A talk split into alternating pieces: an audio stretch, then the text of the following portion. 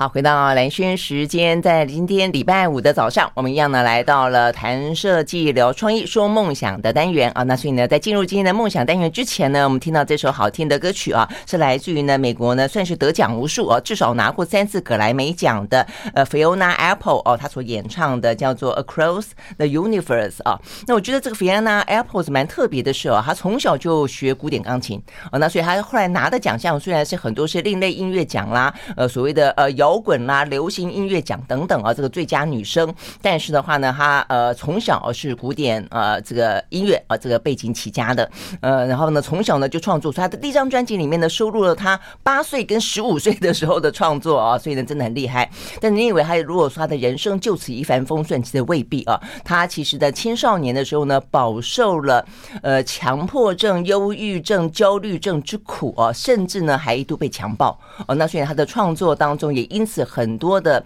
养分来自于人生的挫折，也因此呢得到了相当大的共鸣。OK，好，所以我们在今天跟你分享这首好听的歌曲。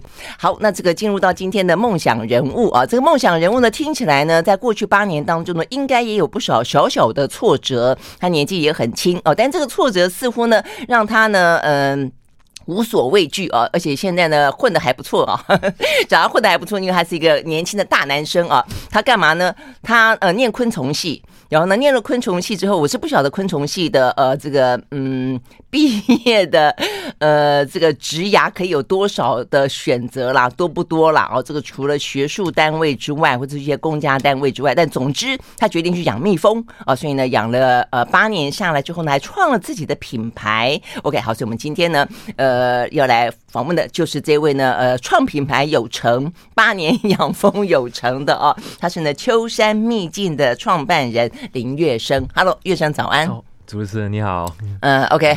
哎，这就是蛮巧，就是我妈我妈妈几乎每天都会听你的节目啊，真的吗？她就说来这边就是知道说是哎是蓝轩的节目，她说一定要来啊，真的 哇，好感人哦。那你爸不是跟你一起养蜜蜂吗？嗯，是。那你怎么怎么会有时间听我的广播？还是我 妈妈，我妈妈，你妈妈，OK，哦，所以你跟你爸养蜜蜂，然后你妈妈就在家，她现在也是在，就是她是工人员，对，他现在还没有退休，对，他每天可能上班前或者是说假日的时候都会听你的节目啊，真的啊，OK，OK，好，感谢感谢啊，好，那呃，我们多了一个蜂农哦，家庭啊，成为我们的这个听众朋友啊，如果有透过视讯的朋友会知道呢，那林月生看起来真的像一个大男孩哦，哎，可是你已经毕业几年了？八年了耶！哎，我其实是大二的时候开始算八年哦，对对对，这样子，所以今年有有我有延毕，所以我大概毕业三到四年这样哦，所以你还没有三十岁哦？还没，还没。哦，哎，那你这样算蛮早创业的哎。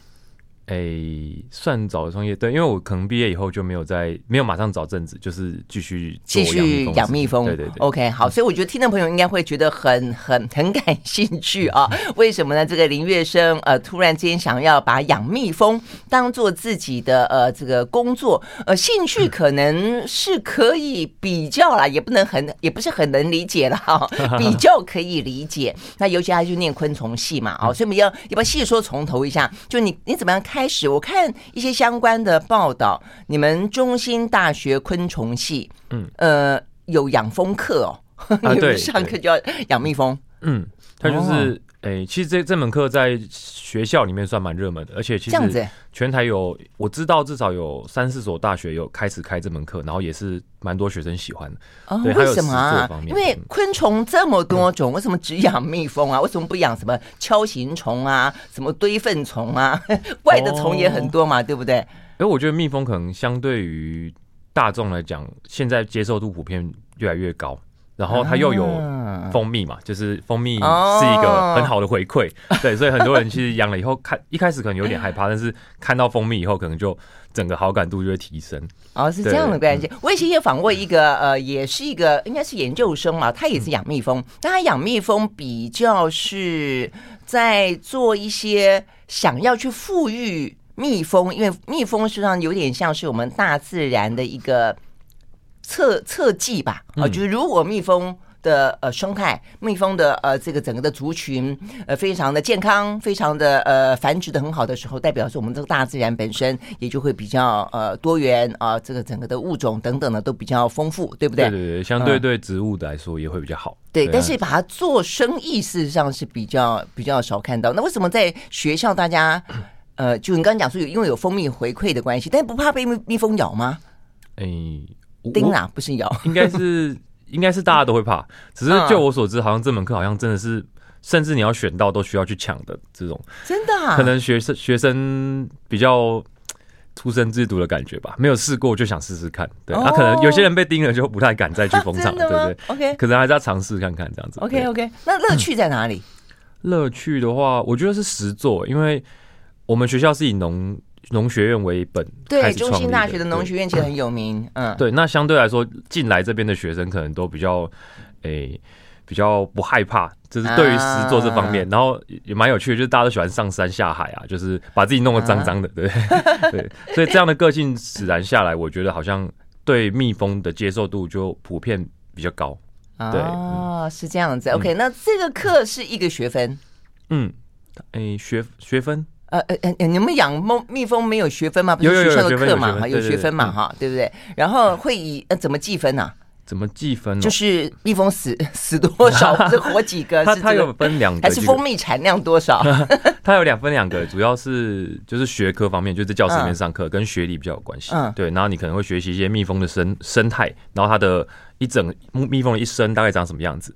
对。然后也有分实作的，实作部分就像刚刚主持人讲，就是可能会看一下你的蜂王浆产量，然后你的花粉产量跟你的蜂蜜产量这样子。哎，还有三种不同的产量哦。对对对，蜂王浆、蜂蜜跟花粉。嗯，哎，所以你这样子目前养蜂的话呢，你的一些附加的呃产品会蛮多的。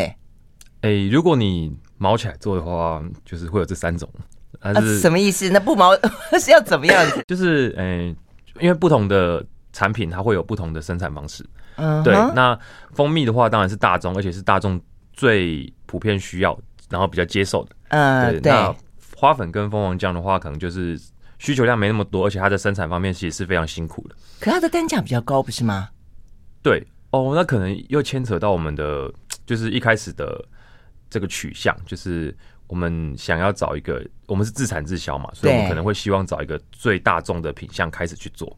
哦，对，然后这种比较小众，或是说。哎、欸，我个人认为比较难卖一点的东西，我就可能会晚一点。你太不了解女生了啦，女生都那个一起年纪越越越大，不是吧？都要喝什么蜂王浆啊，什么花粉来保养。不，真的是纯粹好奇。所以呢，我们休息回来再继续跟呃林月生聊哦。所以呃，原来这个蜂蜜跟花粉跟蜂王浆的产制过程还会不一样，是那要怎么样子去取得这些？如果你现在有在呃食用蜂蜜的话，哦，蜂蜜当然很多人会会食用。呃，如果有蜂王浆呃跟花粉，它怎么来的？你知道吗？我们休息，马上回来。I like 103, I like radio 好，回到蓝轩时间，继续和现场邀请到的啊，他是呢秋山秘境的创办人林月生。哎，这样的品牌被讲出来，有没有觉得很得意的感觉？因为可能也刚开始创业，所以有时候听到的时候有点还有点陌生的，有点陌生。哎，这个是谁的品牌？因为我刚刚过问了林月生啊，这个品牌他这个养蜂养了八年，然后的话呢，这个品牌创立啊是后面三年的事情，因为觉得呢应该要有自有品牌才可以继续的发展下去了啊。那有关于这个创创业跟经营的过程啊，我们待会儿再来聊。但回过头来，我们先顺便聊聊，就是说，就一个昆虫系的啊，这个学生毕业的高材生来看的话呢，告诉我们科普一下好了哈。呃，就是蜜蜂怎么来，花粉跟这个呃蜂王浆又怎么来？嗯嗯，好，因为蜂蜜的话，主要就是哎，我们现在看到我们看到的所有产品都是从工蜂生产，一个蜂巢里面有分蜂后，然后工蜂，这两个是雌性的。然后还有一个是雄蜂，那它是雄性的。呃，OK，工蜂是工作的工，蜂大家会想说啊，工的为什么 是是雌性？OK，好，好，然后再来就是所有的蜂产品几乎都从工蜂这边出来的。嗯，那工蜂它会有，一般讲嗡嗡嗡忙做工的，实际上是工蜂，而且它也是数量最庞大，它可能占蜂巢里面百分之九十到九十五的数量。对，那蜂蜜的话，就是蜂蜜跟花粉都都从外界植物来嘛。对，就是。不同的花植物呢，它有些是花粉比较多，有些是蜂蜜比较多。对，哦、像比如说茶花，茶花的话可能就是花粉为大宗。嗯对.现在这个季节就是茶花的季节。对，可是我家还没开。对，那可能像可能没有蜜蜂来那个 授粉。哦，你家有种茶花？有啊，是大量的吗？也没有两颗，两两颗的话，蜜蜂可能不会来。对，因为蜜蜂它是。我这扯远了，要要继续讲。没关系，跟你 讲。因为有些花呢，现在我知道很多人，比比方说，我们有时候种花草种多的，你就会想到说，哎，你会知道哪一种植物容易吸引蜜蜂或蝴蝶？那像我就很喜欢蝴蝶，我没有很喜欢蜜蜂，我怕被它咬，所以我就会去注意了。哦，那我要种什么蝴蝶？呃，不是种什么花，蝴蝶容易来。嗯、OK，好，所以你刚刚讲到说，我这样两颗蜜蜂不太容易来。对，因为蜜蜂它是它每天早上的时候，就是有第一批工蜂，我们叫做侦察蜂，它会出去巡逻，然后去找附近的花园。Uh-huh, uh-huh. 那他会把这个地点告诉回来，用跳舞的方式告诉的同伴嘛，所以他当然不会找两颗茶花，太少了。他如果把一群人叫过去，就没什么东西，他可能就不会去。真的，因为太丢脸。对，他们会找比较大量的、集中一点的花园。对对对，所以可能两颗茶花应该是哦，好吧，那我以后继续努力。搞不好就看到一大堆蜜蜂来我家，哇塞，这个有点恐怖。好，然后侦察蜂，然后呢？对，那再来就是侦察蜂回来就是用跳舞的方式嘛，人类已经有解析，在上网都查到，就是可以用跳舞的方式去告诉他的同伴哪里有花，对，那去的时候主要就是采我们刚刚讲的花蜜跟花粉，对啊，花蜜回来经过蜜蜂的酿造就会变蜂蜜。哎，蜜蜂怎么酿造啊？这个就是通常都是它，它就是采取蜂花花蜜以后，然后经过自己的体内，然后它再回来再吐出来，吐到它的蜂巢里面这样子。是，那它主要。诶，经过蜜蜂的身体以后，它可能会有额外酵素。嗯，这就是大家觉得蜂蜜营养的原因之一嘛，对不对？也会就是就是花粉、花蜜跟蜂蜜的味道也会因此而不一样。嗯，对对对。那再来就是蜂蜜，蜜蜂会透过扇风，就是把花蜜的水分去除掉，然后就变成浓稠，然后会能够保存。对，它扇风就是用翅膀扇。真的啊？那它就是用这个动作，它这个动作可能要花很长时间，而且甚至有些蜜蜂就是因此它的翅膀会有破损。哇，好辛苦哦！对对对，他们会用扇风的方式。那这个是在他们的眼里，他们是需要为了保存，哦、因为水分太多容易坏掉嘛，所以他会希望为了保存，他就会把水分降到很低，那降到百分之十九以下呢，他们就是我们会说是成熟的蜂蜜，那这个蜂蜜就会浓稠。对。哇，这个工蜂真的是要跟他致敬呢，他实在是太辛苦 做工了，真的。哎，那好，那如果这样，我们大概很很快的、很快速的啊，这个其实月珍还蛮会说的哦，这个很很快就理解到了这个蜂蜜怎么样子呃产生出来，而且为什么因此而那么有营养价值，又有得独特的风味啊。那花粉呢？它如果采了花粉回来，然后呢？哦，花粉的话，它是主要是它的蛋白质来源，因为哎，我们说的蜂蜜是它们的热量来源。嗯，对他们，然后花粉是蛋白质来源。对，那蛋白质的话，就是它会从花身上采花粉嘛。然后你如果看过，如果有运气好看到的话，就是它会把花粉揉成一球一球的放在它的后脚。对，那蜜蜂就像背着两颗这种侧袋这样，像小背包背在两侧，然后会很明显是有花粉的样子，就是橘色或是白色，然后有黄色，不同颜色。对，然后它就背回家嘛，然后背回家一样就是塞到它的蜂巢里面。那它主要是。诶，哺育幼虫，因为幼虫它需要蛮大的大、哦、大量的蛋白质。那蜜蜂也是，它成长过程中它需要蛋白质，所以它会诶、嗯，主要是它的成长阶段，它会需要花粉这样子。嗯嗯，那我们一般人吃的花 粉，就是直接呃从蜂巢里面把它这个呃给 baby 吃的东西抢过来，然后我们有再再制吗？哦，这个就是我们是从诶。它有一个，我们就有一个叫采粉器的东西，就是我们刚刚讲蜜蜂会背在两侧嘛，对对。那我们会设人类设计一个，它的孔是刚好蜜蜂通过去，它过得去，但是它的花粉在两侧会被刮掉，然后就会留在蜂巢外面，就是拦截它的，拦截它，它就是采回家，然后其实没东西这样子。对，真的。那花粉会就是会经过干燥。嗯，对，然后我们会是挑取，因为它是它是从野外出来的，野外采回来嘛，可能会有一些杂质，我们就是用人工方式去挑取，把杂质挑掉以后，然后就是变成干燥以后，就是我们是用我们吃的花粉。OK，好，那那蜂王浆呢？蜂王浆的话，这个过程就比较复杂一点。它我讲简单一点的方式来讲，就是蜂王浆是蜂后它吃的东西。OK，就只有蜂后可以吃。对，然后蜂王浆这个东西特别在，我觉得蜜蜂的整个的呃科层组织真的好好好复杂哦，所以你可以发现很多的一些昆虫学家会去研究那个呃蜜蜂跟蚂蚁的社会哦，因为他们那个社会分工合作到精密到那包括他们的整个的呃蜂巢的呃工工。呃，公式就是它的建筑哦，本身都是让人家觉得匪夷所思，就是怎么这么聪明啊？OK，好，我们回过来，所以讲到呃，我们蜂王蜂王浆只有蜂后可以吃，你看这个多伟大。然后蜂王浆这个东西有点比较蛮特别的地方，就是每一只工蜂它小时候都长得一样，然后它如果小时候从从小吃蜂王浆长大，它就会变成蜂后，就是。对，任何一只工蜂的小时候，baby 的时候，你给它吃蜂王浆，吃到长大，它就那那所以决定谁吃谁吃蜂王浆呢？对，天选之人。对，没错，就是他们会有一个，我们讲，我我跟小朋友在营队讲的时候呢，因为为了让他们好理解，我就会这样讲，就是说，蜂王蜂王就是蜂后嘛，她小时候就是公主嘛，对，那公主的房间里面呢，就会放满公主的食物，所以就是它有一个特定的大小，然后它就是蜂后的房间。跟一般的蜂巢大小是不一样的。嗯，对。那人类如果要骗取它的话呢，我们就是我们我们有点像是骗他们的蜂王浆，就是我们把一般的工蜂的幼虫挑到那个刚好大小这个公主的房间，就是把那个幼虫悄悄的移过去，然后不要让它死掉。那工蜂经过说：“哎，这公主的房间，然后里面有一个小孩，那我们就喂它吃蜂王浆。”对，那这时候我们就把它的蜂王浆偷走，这样子。啊，真的吗？哦，这样子就是误让那些工蜂误以为说里面的是公主就是了。对对对对对，对，这样就可以大量生产。哎，他们可以，那所以他们是依照房间来分辨谁是公主啊？对，就是房间的大小。哦，哎，那就蜜蜂来说，它到底谁可以住进那个房间呢？如果说在人类没有刻意的去塞一个幼虫，天然的，所以他们真的就是就是冥冥之中就会知道，一般来说应该住到这个里面。这个就一般来说呢，就是他们有两个情况，一个是蜂后老了，那他们就会自然生产一个新的蜂后，所以他们就会用一个。可是蜂后生那么多，嗯，那他怎么知道哪一个是下一个蜂后？哦，他们就是我们刚刚讲的那个公主的房间嘛，他们的工蜂会先造一个公主的房间出来，那蜂后如果愿意的话，在里面产卵。那他只产一个？对，就产一个卵。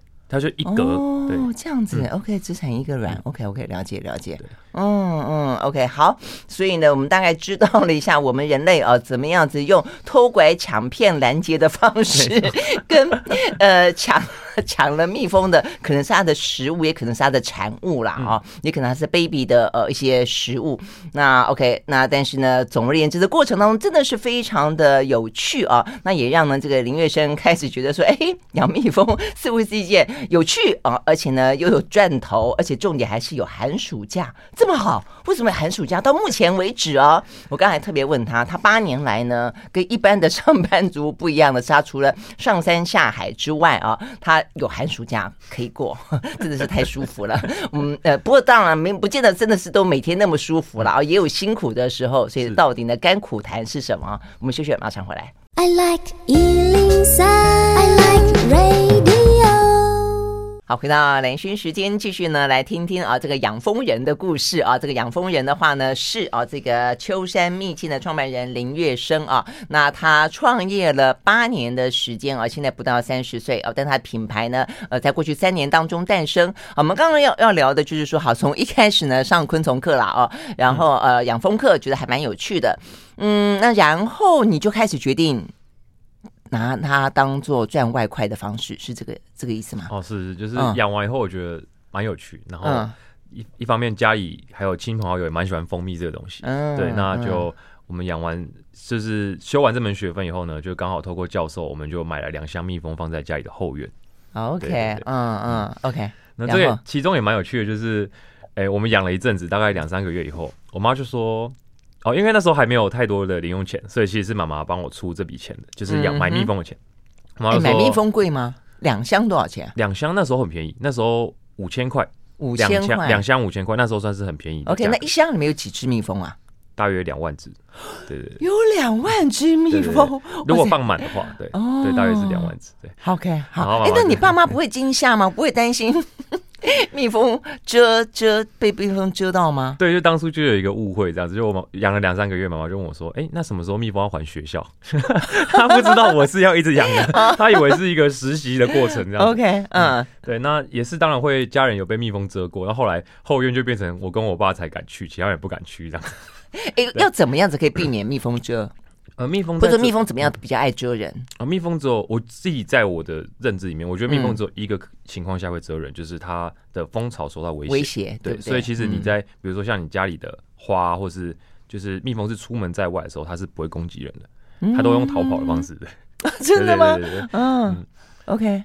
所以觉得你不要去呃威胁到它的家，它的堡垒就是了。嗯嗯，所以如果你靠近了它的蜂巢，这个时候你可能就要稍微小心。你可能不是有意的，但是他可能以为他们呃受到威胁。对，以蜜蜂来讲，我觉得它算是温驯的动物了。有时候甚至你打开它的蜂巢，它也不太会攻击你这样子。啊，真的吗？对对，蜜蜂来讲，那可能我们说比较凶，那可能就是虎头蜂，那比较不一样的东西，对对对，比较不一样。嗯、OK OK，好，那你这样开始养，从两箱开始，然后呢就很顺利的产出蜂蜜，然后就去卖了吗？哎、欸，对，一开始当然因为两箱嘛。你家在哪里呀、啊？你家你家的蜜蜂，你家的蜜蜂在后院就已经可以去，呃，足以采蜜完，然后酿出蜂蜜哦。对，因为那附近刚好没有人养蜜蜂，然后我们又是在台中的偏郊区一点。对对对对，所以一直都没有人养蜜蜂，就是那个地方的花都是归你们家的。对对对，就是我们家蜜蜂就可以享用全部这样子。嗯、哦，是这样子，他们也还蛮幸福的哈。哦，那时候很幸福，因为他们只有两箱，后来越来越多，他们就又开始食物不足的问题。对对，对，啊，真的 OK，好好。那你你一开始这样的，那你你一开始头一年呃两箱的时候赚了多少零用钱？哎、欸，我们那时候出估大概就是十万多一点这样子，一年可以有十万多，嗯，哦，因为我后来看到，呃，你你在接受访问的时候讲到说，现在的蜂农很多都是把蜜蜂就卖给中盘商嘛，这是台湾永远的这个农产农农农产品的问题了，哦，就农渔产品的问题，就是中间商总是会赚一手嘛，啊、哦，哎、欸，差很多哎、欸，差蛮多的，对，四倍对不对？价钱差四倍，嗯，可能就我所知应该三到四倍哦。对。哦，哇，我觉得这个好像有点有点太多了哈，所以变成自己做自己卖，如果有能力的话，就来的比较好。对，但就是我觉得各有利弊，因为有些人可能像，哎，这是我观察到后来决定去创业的一个契机，就是有些很厉害很厉害的蜂农，他一个人养四百箱，也就是我现在的四倍多一个人。嗯，对，那他可以产掉超出产很多很多的蜂蜜，但他可能行销方面他比较哎没有那么多方法。对，可能就是比较老一辈的这样子。对对，那他他也没通路，不晓得怎么卖。对对对，可是他可以产出很大量，所以他可能给盘商收，他对他来说是省时间又赚得到钱的方式。所以我觉得可能就不同的取向。对对对对，嗯，这样子。OK OK，好。哎，那你自己养了蜂蜜，然后喝了蜂蜜之后，你跟你觉得跟市面上卖的蜂蜜差别大不大？哎，因为现在。不是都马说蜂蜜不纯就砍头？那事实上 问题是砍了蜜蜂的头，我们喝的蜜蜂还蜂蜜还是不纯呢、啊？哦，这个如果用吃喝起来的话，我觉得经验够的人，足够的人，然后你品尝过够多蜂蜜的话，嗯、是喝得出来的。嗯，对，就我们自己家也有做盲测，就是我们故意去买其他家的蜂蜜，然后一个人知道答案，剩下人不知道，那我们去吃去吃，哎，到底喜欢哪一个？然后你哪一个吃起来感觉真的哎比较天然？对，那我们测出来的话，其实基本上结果都蛮明显的，就是我们喝得出自己家的蜂蜜长什么样子。OK，所以相信消费者应该也是喝得出来。我去年开始第一次喝到，真正是因为我也有一个朋友，新认识的朋友，他也是蜂农，他们家他每次到处每一年都会去放蜂箱，我们待会会聊啊，怎么怎么去放放蜂。呃，然后是他第一次呢，呃，给我一罐他们的百花蜜。嗯，嘿，我一喝发现，为什么跟我以前喝的蜂蜜都不一样？对，好清香哦，好清香。嗯嗯，而且比想象，呃，而且它比较没那么稠哎。哦，有可能对，因为不同的花蜜它本身的那个口感就是不一样的。真的吗？对，你稠跟就是浓稠跟那种。就是跟你刚刚讲蜜蜂山的对对山峰，我可能那群蜜蜂。可是就算就算它含水量有时候很低，不同的花蜜它的出来的那个浓稠感也是不一样的。对对，有些百像百花蜜，就算它已经成熟了，它有时候还是会觉得哎，好像有点稀的感觉。但其实它还是成熟的蜂蜜。嗯，对对对。哎，那外面喝的如果不是那么纯的，真的就是放糖水，是不是？糖水的话，我觉得它的应该不是真的把糖水加到蜂蜜里面，应该是喂蜜蜂喝很多糖水，然后它变成。因为它一样一样，它对它来说就是它去它去采花蜜嘛，但是我们是喂它的糖水。Uh, OK，那他吸它就经过自己身体，对对对，然后就是一样放到蜂巢里面这样子。哦，是这样子。OK OK，只是说因为来源不一样了，所以产出的东西就就不一样。对，呃，即便也有什么酵素啦，即便也有一些风味，但就减少很多。嗯，对，就就我认知里面应该是会减少非常多营养。对，然后它的风味其实也蛮差的。对、嗯、对，因为就是因为你是从糖水来的嘛，所以已经没有一些天然花香的味道。对，那个香气真的差好多。哦。嗯、OK，好，那我们现在聊到这个月生已经，你现在有有多少箱？刚讲有一百箱，嗯，大概一百箱，有一百箱嘛。哈、嗯、，OK，好，那这个养的过程当中，呃，怎么样子去养？因为你刚刚就讲到了，你是两箱的时候呢，你那两箱蜜蜂呃很幸福，因为附近的花都归它管，非常会归它吃啊哦。那但是呢，当他你养到一百箱的时候，你就开始要替他们去找食物，对不对？是。怎么找？哎、欸，我们的一开始方式就蛮土法炼钢，但我自己很喜欢，就是我们会骑车到山里面，然后就哎、欸、问问这里的果农，哎、欸，他都种什么花，然后种种什么植物，然后我们哎、欸、可不可以来这边放？对，就是用这种方式，就是去。亲身去接触当地的农民。哎，那我问你哈，为什么台湾的蜂蜜多半都是龙眼蜜跟荔枝蜜？是因为龙眼蜜跟荔枝蜜就它们的花比较多吗？那有没有试过别的树的花？我们休息呢，再回来继续聊。因为这个事实上呢，是呃整个蜂蜜啊，这个呃很多香气的一些来源，这也是很多蜂农哈这个最辛苦的地方啊。通常呢，每到春天或秋天的时候呢，就要满山遍野跑。那跑了半天呢，南北跑哦，嗯，就是要为了呢替这个呃蜜蜂寻找一个呢好去觅食的地方。那他们怎么样去观察？怎么去问什么地方是一个好的蜜源？我们休息了，马上回来。I like 103, I like radio 好，回到来讯时间，继续和现场邀请到了秋山秘境的创办人林月生哦来聊天哦。我们聊到呢，其实养蜜蜂呢，呃，对于昆虫系的他来说是一个乐趣啦。哦，那现在已经成为他创业的事业了啊，而且打算继续要养下去吗？我目前过得蛮快乐，就是 就是虽然说辛苦归辛苦，但很有成就感。对，okay, 我会希望能够继续这样。真的吗？好，OK，好。那所以呃，辛苦在哪里啊？而且呃，成就感在哪里？我们刚刚讲到，其实你们一年四季大概怎么个过法？就是你会跟蜜蜂一样，嗯、就是春天春天会比较忙，秋天会比较忙，是这个意思吗？就是我们的春，因为春秋是外界植物开花的最大的季节，啊嗯、最主要的季节，所以我们春秋就是会最忙这样子。嗯，对，嗯，那。哎、欸，我们刚刚讲到就是讲到为什么是龙眼，不是？而且为什么要去是只有龙眼花跟那个荔枝花？哦，它因为它是一个非常好的蜜源植物。一般来，呃，就是最最根本来讲，就是它的花开开花以后，它的蜜非常多，而且它蜜很多。刚好在中台湾、中南台湾，它是非常大量种植，就是很多果农都住在一起，然后种在一起，所以它是满山遍野的花。哦，对，那它就是那个。那可是我印象中，假设我随便说哈，台湾的柑橘也很多，嗯、台湾的芒果也很多，这两种植物的花蜜不多吗？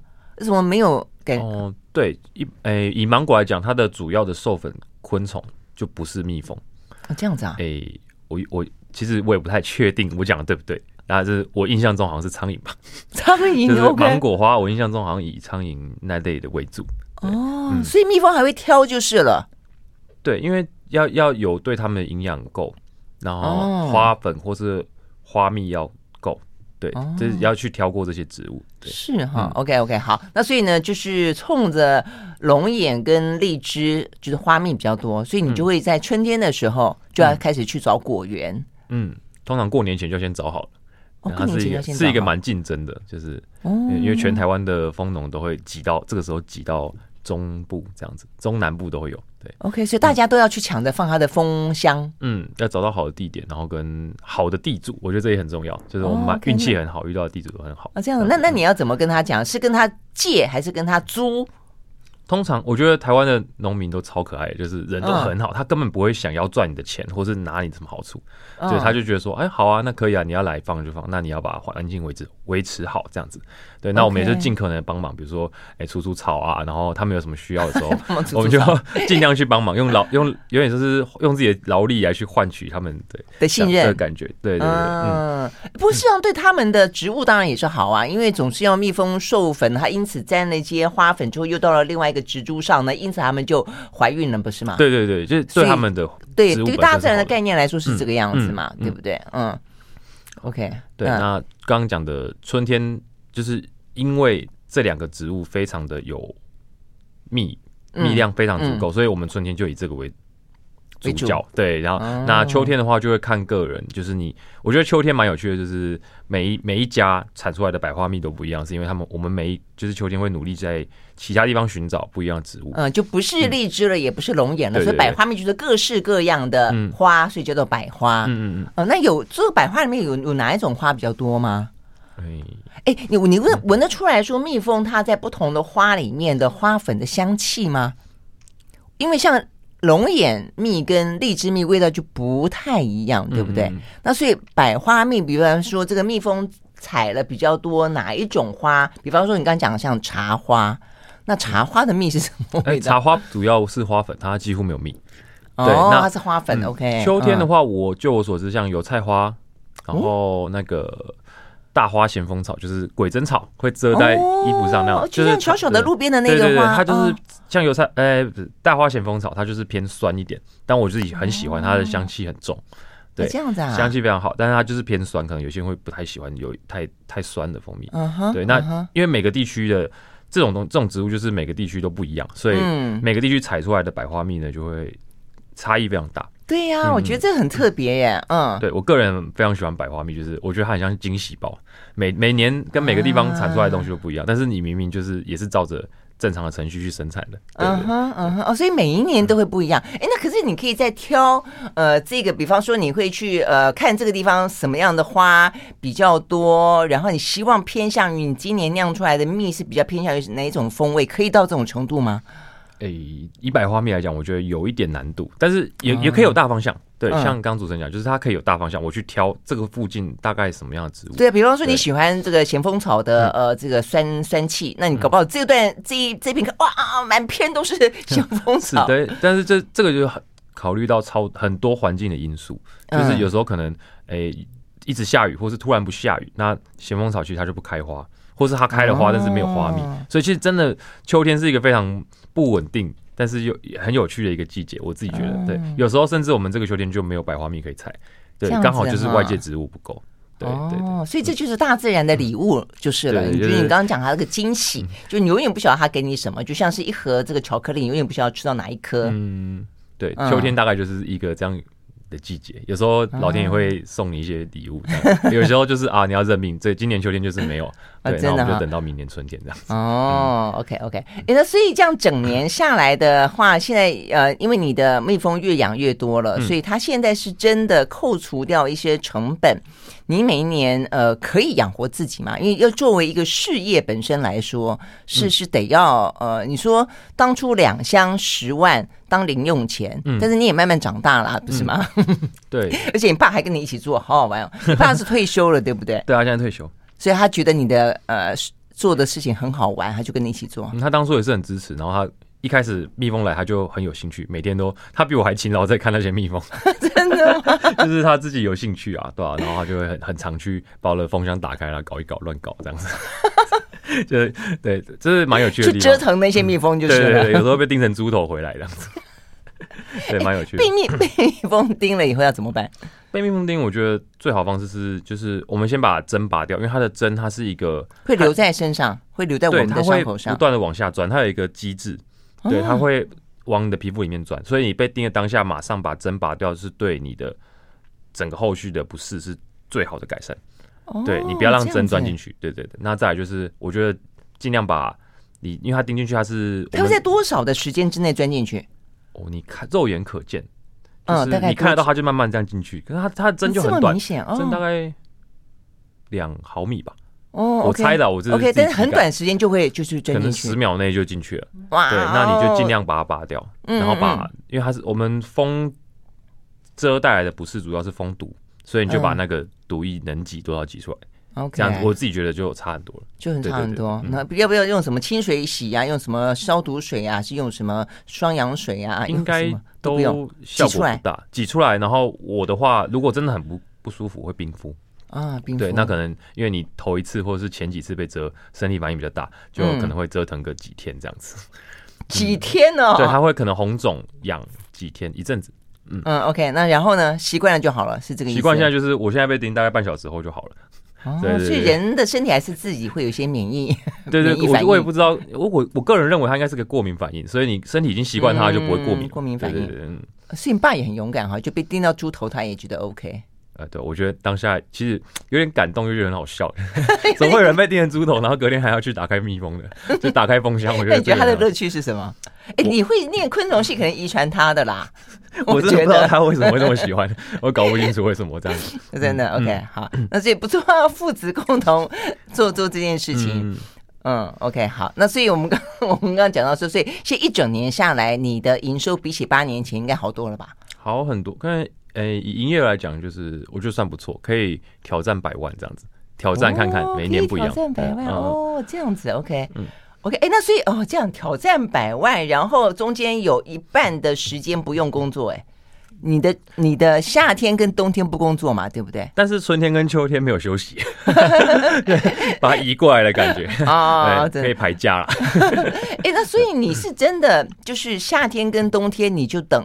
等着它，你就等着卖就是了，是不是这个意思？嗯，就是把蜜蜂的健康管理好，一个礼拜大概两三天的时间。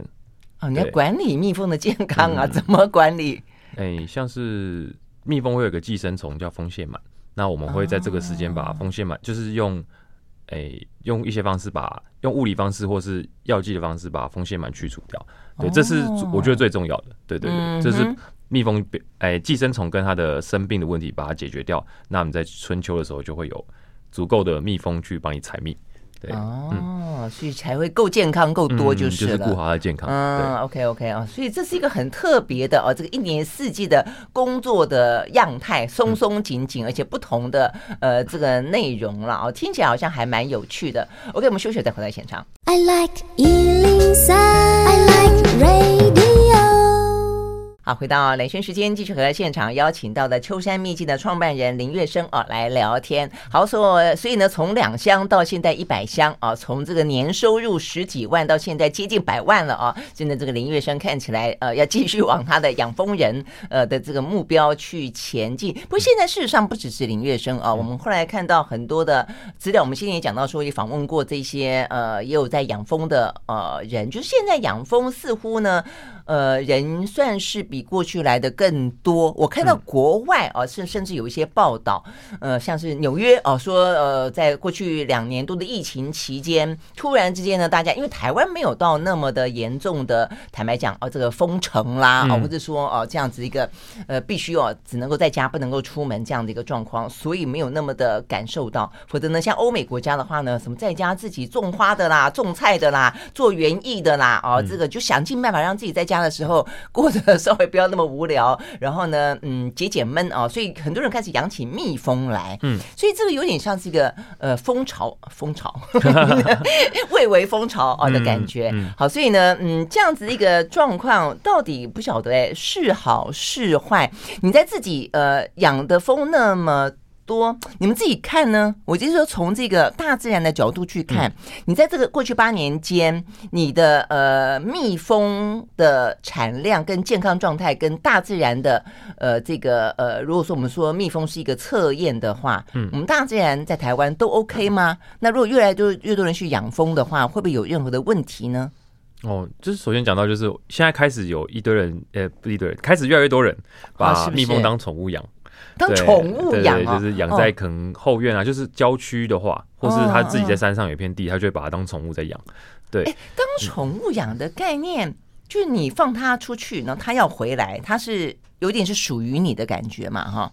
对。那问题是，蜜蜂真的会回来吗？就像它，它一定会回来，它是它会一定会它会认认自己的蜂巢，然后每天都会带回家，因为它是以它是跟着蜂后的。